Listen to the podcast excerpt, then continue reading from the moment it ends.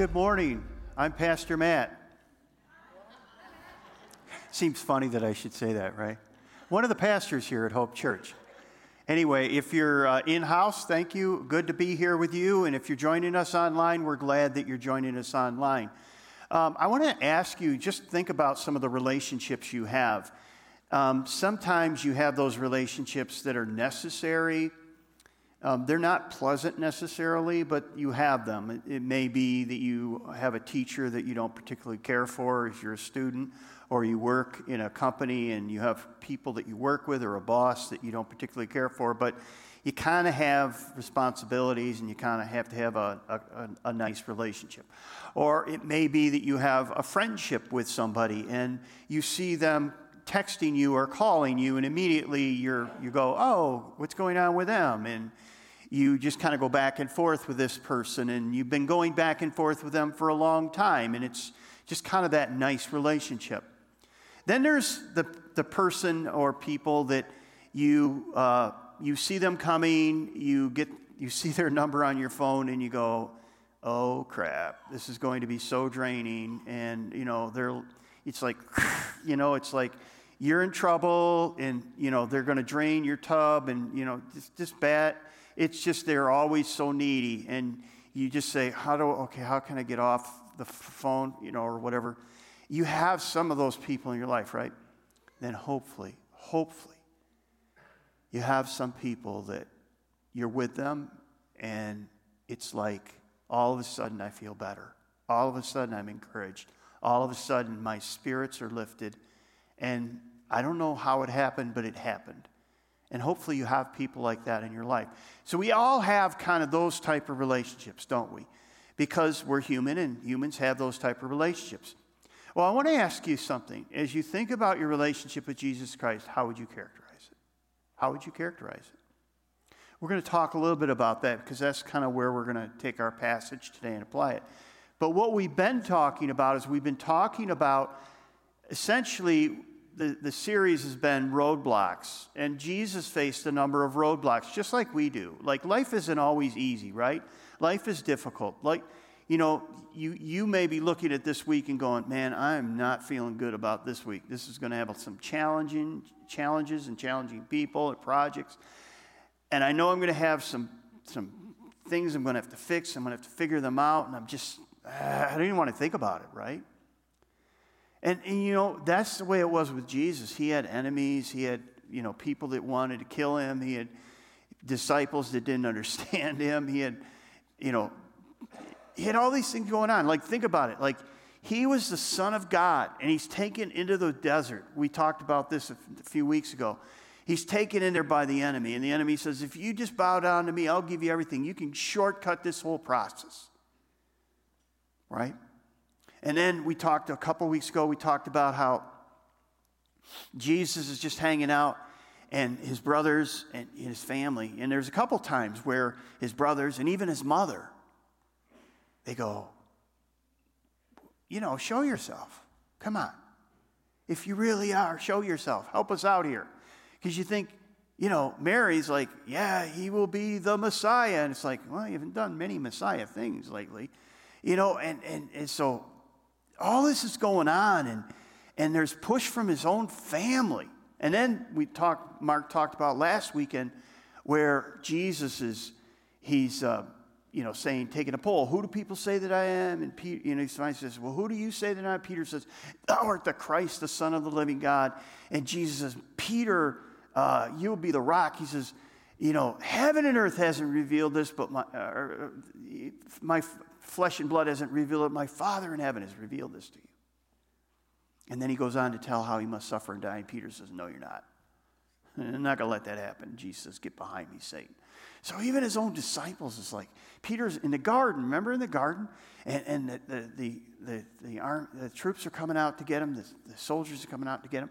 Peter pulls a sword, lops off a guy's ear, and Jesus puts it back on. That probably was pretty cool to watch, but anyway, I mean, this is all going on. And so the passage we're going to look at today is where Jesus is on the cross. He's hanging there. Probably one of the worst ways you could ever prescript to, to, to kill someone or to die. And here he's hanging on a cross. And still, even on the cross, he's getting challenged. He's getting challenged. Uh, turn there for a moment. Luke chapter 23. Luke 23. Uh, if, if you are in house and you're looking for a Bible, there should be those little blue Bibles. And on page um, 858, you can find the passage we're going to look at. I'm going to read through this passage and then we'll, we'll talk a little bit about it. Luke chapter 23, verse 32.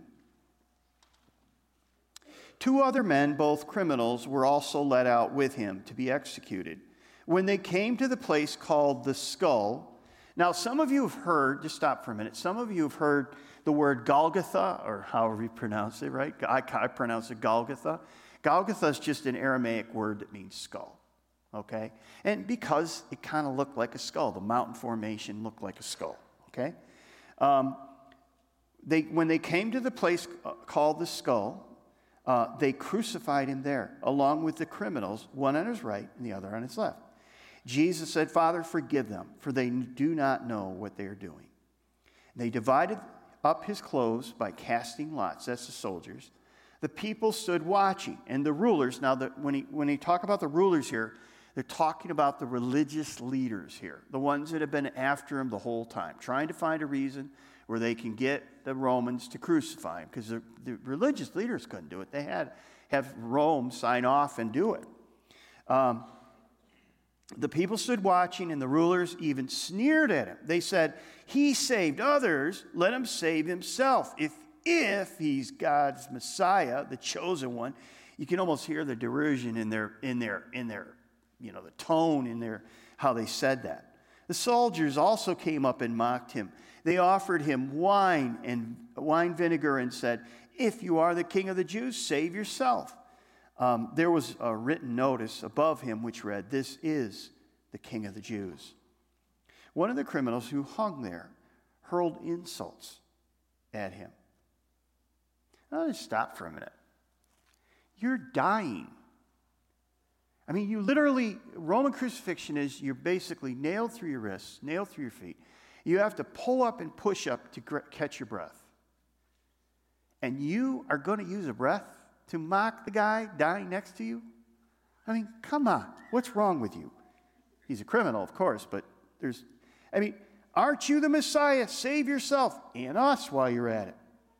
But the other criminal rebuked him. Don't you fear God? He said, since you're under the same sentence. We are punished justly, for we are getting what our deeds deserve. But this man has done nothing wrong. And then he said, Jesus, remember me when you come into your kingdom. Jesus answered him, Truly I tell you, today you'll be with me in paradise. So we see that everyone is mocking Jesus. Everyone at the base of the cross, everyone around him, even on the crosses next to him, are mocking him. He's already been beaten to an inch of his life. He's been given a crown of thorns. He's been spit upon, he's been slapped, he's been beaten, and now he's being mocked. First, the religious leaders was he can't be the chosen one.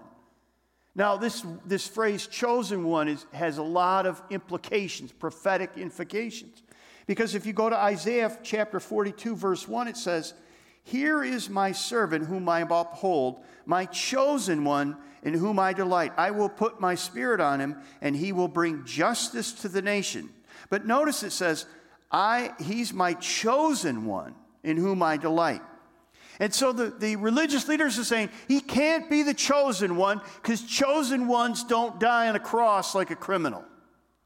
That's, what not, that's, that's not what chosen ones do. The Roman soldiers mocked him. And they're basically saying, the, the sign they said, this is the king of the Jews, wasn't meant to be, this is who we really think he is. No, it's mocking him.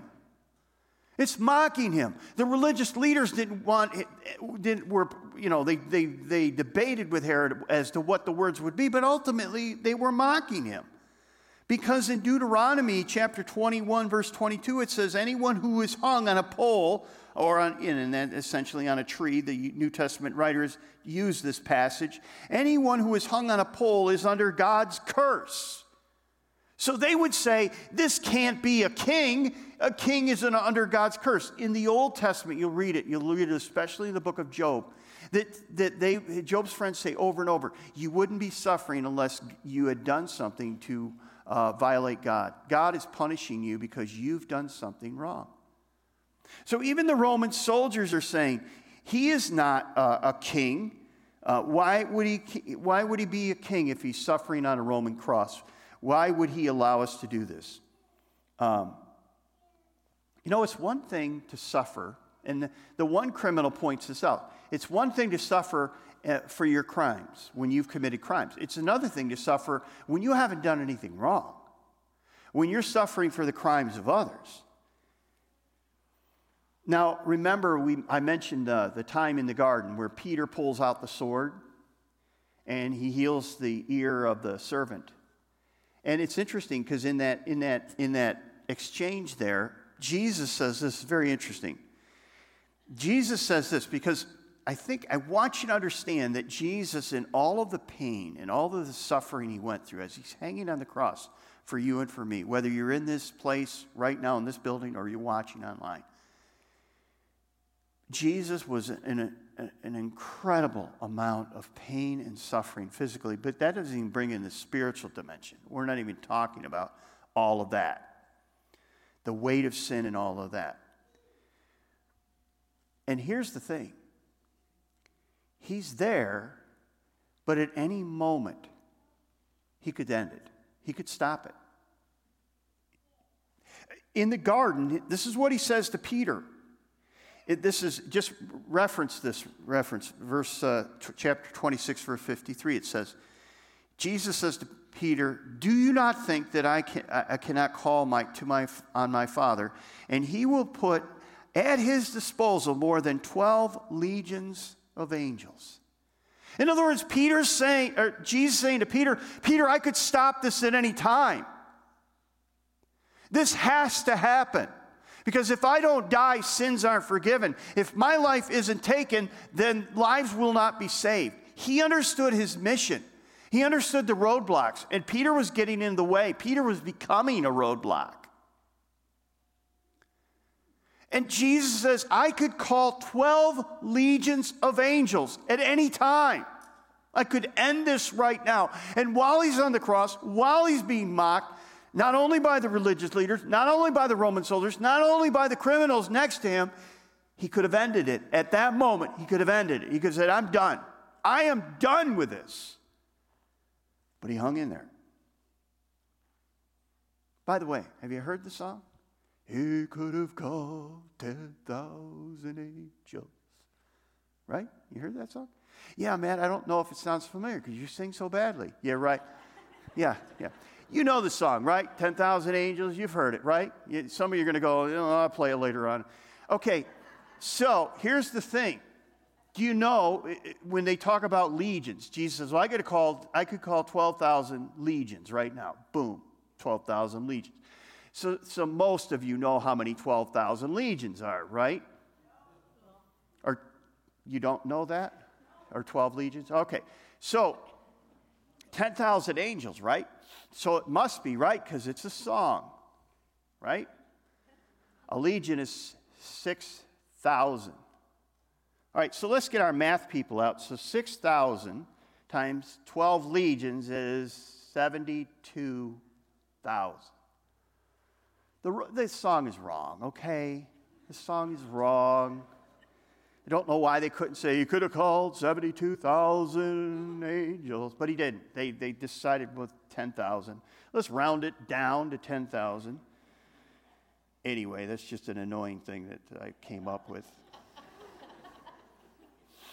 here's, here's the point that you have to understand Jesus chose to give his life for you and for me. No one took it from him. In fact, he says that. In John chapter 10 and verse 18, he says, No one takes it away from me, my life, but I lay it down of my own free will. In another place, John says, Greater love is no one than this, that they lay down their life for their friends. And even with the taunting, even with the mocking, even with abuse, Jesus did not come down from the cross. Now, what's interesting to me is Jesus stayed on the cross and he accomplished his mission. Now, everyone that day below the cross, beneath the cross, the soldiers, even those on the cross, the two criminals with him, but everybody, everybody around him, even his disciples who weren't there because they had fled, thought his mission had failed. Everyone, even his mom, Mary and, and, and, the women with her, as they grieved over her son being crucified in a brutal way on a cross, even she said, I didn't know, I don't know what's happening right now. I don't understand this. Doesn't make sense.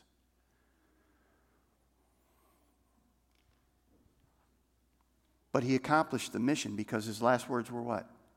It is finished. No matter what the roadblock was along the way, it is finished. So let's get back to this idea of how do people view Jesus today. I think it's very similar to how he was viewed back then. Some people say, well, Jesus is no one special. That's the religious leaders and the Roman soldiers. He's a guy, just a guy. A Teacher, yeah. Did he do some healings? Don't know, don't care. He's just a guy. And for some people today, Jesus is just a guy. Did he, did he live historically? Okay, I'll grant you that. But, you know, I don't need a Jesus. I don't need a guy. I don't need that guy. I mean, I'm doing okay. You need Jesus, good for you. But I don't need Jesus, just a guy. You might need him in your life. I know, I'm doing okay. And there's a lot of people in the world today like that. Maybe you're watching and that's your view. Jesus just a guy. Some of you, though, say, you know, Jesus is useful for me. He's like a genie, he's like a vending machine. He's like my ace in the hole. He's like the guy that I call when I can't call anyone else. He's like the one when my life goes bad quickly and I'm just freaking out. And I say, Jesus, help! Just like Peter when he was walking on the water, right? And he saw the, the waves and the storm and he just started to sink. That's Jesus. You know, I, we don't talk a lot. We don't, you know, we don't do a lot. I, you know, we just, he's here, I'm here. And then I just call. I mean, it's like the button. I hit the panic button and it's, his name is Jesus. That's kind of the relationship we had. And that's the other thief on the cross who basically, the criminal on the cross, cross who's basically saying, Jesus, save yourself. Hmm, while you're at it, save me. If you could do it, I'm good with that. In other words, some people approach Jesus for what they can give him. I'm in the midst of a panic right now. I've got this bad situation. I've tried everything. I've tried doctors, I've tried this, I've tried this. Jesus, you're my last chance. Help. It's a one sided relationship. Have you, you've had those relationships before, haven't you? Maybe you have them right now. They, you know, you, you give and give and give and give, and they just take, take, take, take, take. It's called being a parent. and by the way, it doesn't change after they, you know, leave the house. But some, some people would say, Pastor, I need Jesus, and He's not just my panic button. In fact, let me tell you something. I serve Jesus, I serve Him. We didn't read it, but there's this in the story right above this. Jesus, you know, it's understandable after being beaten up and whipped and carrying this heavy cross and uh, just being just left barely alive to, even to be put up on a cross. He's carrying this heavy beam wasn't the whole cross, it was probably just the beam, uh, the cross beam. And uh, he falls down, and so the Romans call this guy to help him out. His name is Simon, and it, in Luke chapter 23, 26, it says, And the soldiers led him away, and they see Simon from Cyrene, who was on his way in from the country, and they put the cross on him and made him carry it behind Jesus. Sometimes you serve because it's out of, you know, it's out of duty. Like, hey, you, come here, help. you know, and okay, I will, you know. That's Simon. By the way, it's interesting that we know he was Simon from Cyrene. And you say, why? Because many times in Scripture, they don't tell you who it is. They just say some guy or some person or, you know, this. And, and this time they give you the name. And the reason is, is because in the first century, the people who would have passed the story on, read the story, they would say, oh, that's Simon. Yeah, I know that guy. I know his parents. I know, you know, his kids. There's verifiable things there. But I was thinking about why do people serve Jesus? Well, some people do it out of duty. Maybe you grew up in a tr- religious tradition where your duty was to serve Jesus. We serve Jesus in this house. Or some people serve Jesus out, of a deal. They say, Jesus, I will do this if you do this. Or they, you know, they basically, they go to church, they believe in God, they, they live a good life, they give their money, they give their time somewhat. And uh, one day they're going to stand before Jesus and say, Go, Jesus, um, I want to come into heaven. Here's my resume. Here's what I've done for you. And Jesus looks at it, spectacular. Get in here. You deserve to be in here. Right? We have a deal, we have a handshake here, right? And then there's others. And I hope this room is filled with this, this group. And I hope people watching that you're part of this group.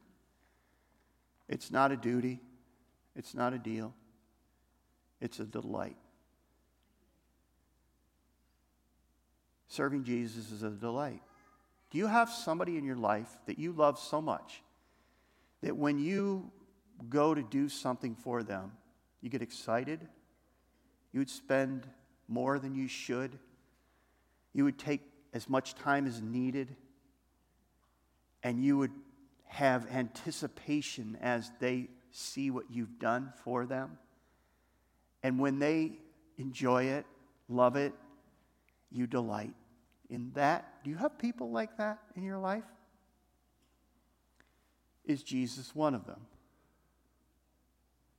Or do you feel like, what do you want from me, Jesus? Do you remember there's a quick story? I don't have a lot of time to go into it. Jesus had a number of friends, and Mary and Martha and Lazarus were his friends, some of his friends. And they were all related brother, sister, and uh, two sisters and a brother. And one day uh, the brother died, and yeah, they, they, there's a number of stories, a couple of stories in the, in, the, in the New Testament Gospels about that. And there's one time where Martha is um, working very hard to prepare the house and get it nice and fix it up because Jesus is coming with his disciples, and she wants things to be nice, and she wants them to be, she's got the gift of hospitality. And she's working really hard, and um, She's like some of you moms when you, maybe it's around Christmas or Thanksgiving, and everybody's got their eyes on a screen, and you go, Can somebody please help me here? I need help. Hello? Right? Been there? Yeah? And so Martha comes to Jesus and she goes, Tell my sister to come and help me. And what does Jesus say? He says this Luke 10, verse 41. Martha, Martha, the Lord answered, You are worried and upset about many things, but few things are needed, or indeed only one. And Mary has chosen what is better, and it will not be taken away from her.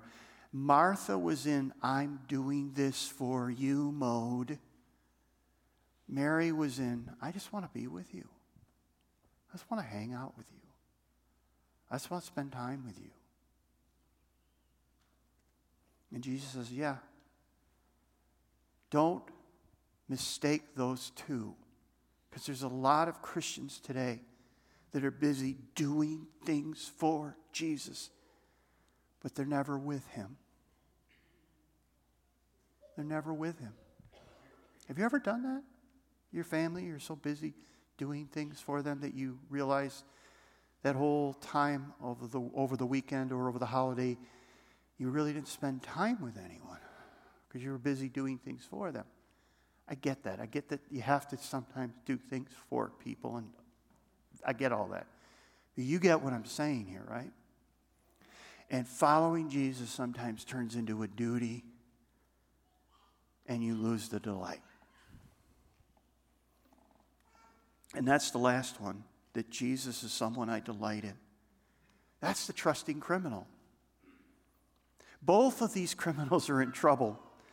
One wanted Jesus for what he could do for him. Jesus, if you're the Messiah, you know, save yourself and save me too while you're at it. The other criminal wanted just to be with Jesus. And notice it says, Jesus, he says to Jesus, Jesus, remember me when you come into your kingdom. And Jesus answered, Truly I tell you, you will be, what does it say? With me in paradise. For one, Jesus was a means to an end. For the other, Jesus was the end. The criminal doesn't ask to be saved from the cross, he wants to be with Jesus. First criminal was saying, I'll follow you if you get me out of this trouble. The second criminal was saying, I'll stay with you even in the midst of all this trouble. I've talked to people and I've heard stories of people who are angry with Jesus. They're angry with God because they said, I prayed for this and I asked for this and you never gave it to me. Jesus In the world you'll have tribulation, you'll have trouble. But here's the thing even in the midst of that trouble and tribulation, guess what? I'll be with you. Though I walk through the valley of the shadow of death, I'll fear no evil, for thou art with me. Do you see that theme all through Scripture that Jesus wants to be with us?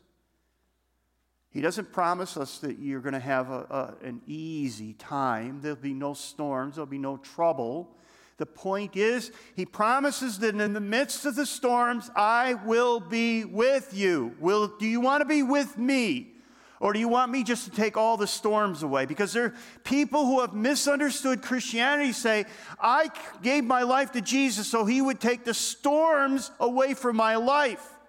And he didn't. And I don't read that in Scripture. What I read in Scripture is Jesus says the storms will come. It's not a matter of if, it's a matter of when. But when they come, look for me because I'm there. I'm in the storm. I have a rod. I have a staff. I will comfort you. I will be with you in the storm. I will, won't leave you alone. I will never leave you.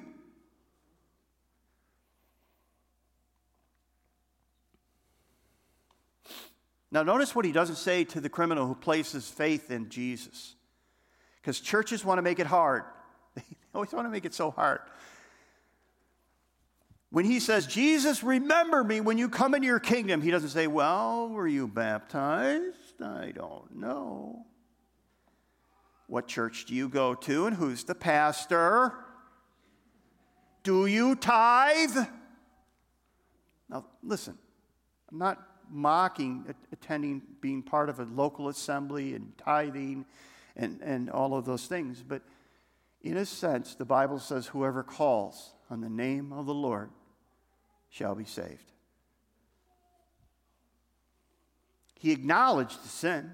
He said to his friend, Listen, he's innocent. We aren't. I want to ask you a question, and, and I hope it will wreck your day a little bit, or at least cause you to think about things and make you feel uncomfortable. Do you want heaven more than you want Jesus? Do you want heaven more than you want Jesus? I am convinced that there are Christians today, maybe in this room, maybe watching right now, maybe people today that say, I, I, I, want Jesus, but I want Jesus because with Jesus I get heaven. And can I just change that a little bit? No, that's not what the scripture says. The scripture says, with heaven, you get Jesus. Big difference. Big difference. Many of us are worried. We're saying, but what will I miss out on? What if, what if the Lord takes me from this earth before I've lived a full life? And people say, well, heaven's going to be so great. Heaven, you're going to be able to do this in heaven, and this is in heaven, and this in heaven. And, and, and Jesus, Jesus is going to be there. What will I be able to do in heaven?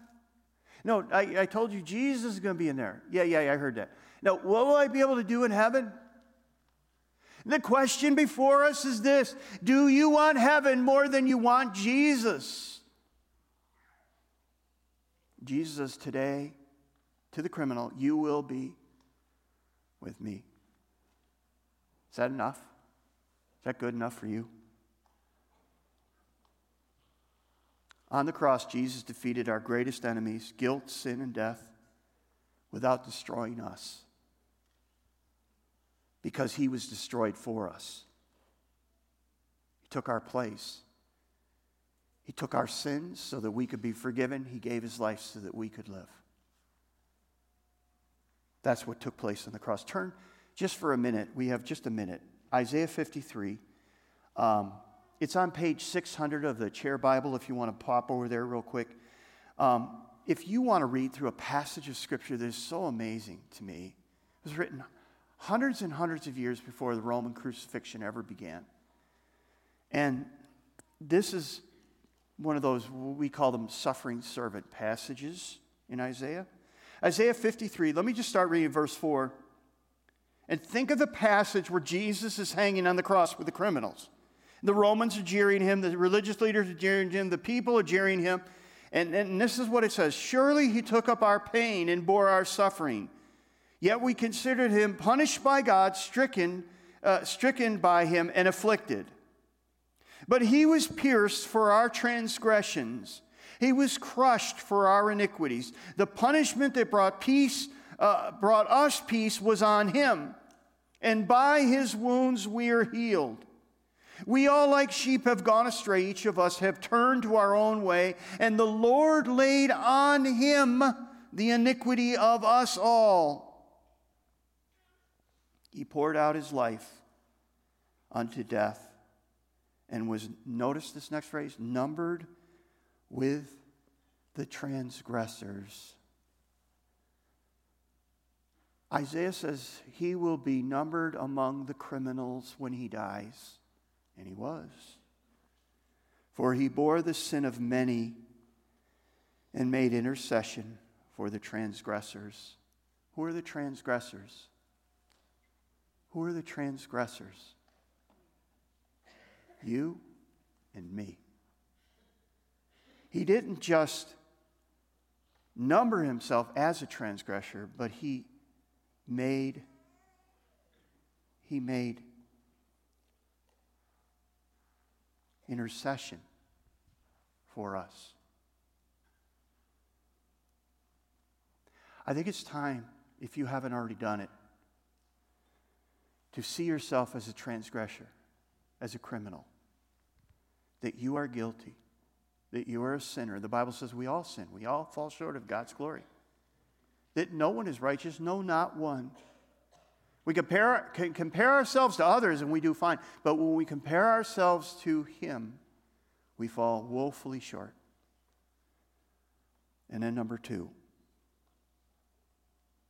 will you, like the condemned criminal, look to Jesus, not to your baptism, not to your, your, your uh, faith upbringing, not to your tradition, not to your being better than others, not to your belief, I believe in God, not to any of that. But will you just turn to Jesus and say, Jesus, I am an absolute sinner, and without you, I am dead. I am hopeless and helpless. And I want to be with you. And by the way, you could be with him today and he could be with you today. The Bible says, whoever calls on the name of the Lord shall be saved. Do you know what that criminal did? That one criminal did that day? He called on the name of the Lord. Didn't join a church, wasn't baptized, didn't have a really sound doctrinal basis, never studied the Old Testament, never tithed, but he placed his faith in Jesus and he found life. I hope you will find the same. But the question I want to leave with those of you who say, I'm a follower of Jesus Christ, is just this question What do you want more? Do you want more heaven or Jesus? Think about that one. Because that defines your relationship with Him today and moving forward. Would you stand with me? Let's pray together.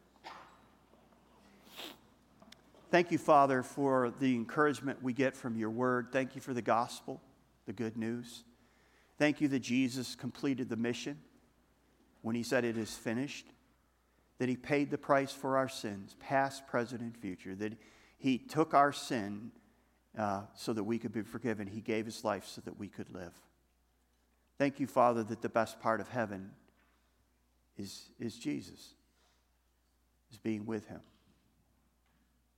And Father, I pray that if there's anyone here who's never called upon the name of the Lord, today would be the day they might pray something like this Jesus, I realize I am a sinner and I need you. I realize that I, I can't save myself, and without you, I have no hope. So today, right now, I am placing my trust, just like the criminal, in you. I want to be with you. I want to have a relationship with you. I want to grow in that relationship with you. And I don't even know what that means. But I pray that you would bring people into my life that can help me, and that I would begin walking with you today in forgiveness and newness of life. And I ask this all in Jesus' name. And Father, if somebody prayed that prayer, I pray they'd let somebody else know. For the rest of us, Father, help us to just look at our, our relationship and see whether we want to truly be with Jesus, delight in Him. Examine our hearts, Father, and may the Spirit of God make us restless until we settle this point. We ask this in Jesus' name. Amen.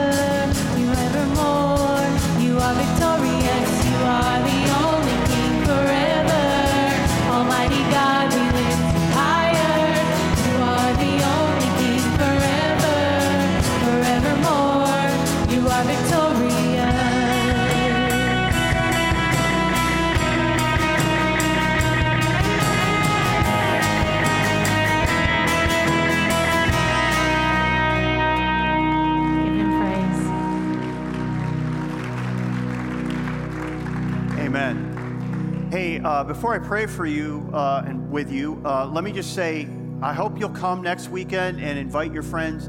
And I would love many of you to be servants and just go into the MPR and populate that room so we can have room here for our guests. Uh, pray about that, that uh, you use this as a way to serve others. I want to pray with you as we go. Father, as your church leaves this place, may we wrestle with your word today and more specifically our relationship with you and your son. Thank you for your word and the encouragement it gives us. And as the church leaves this place, Father, whether it's here in house or online. We pray that you would use us to uh, bring glory to you this week. We ask this all in Jesus' name. Amen.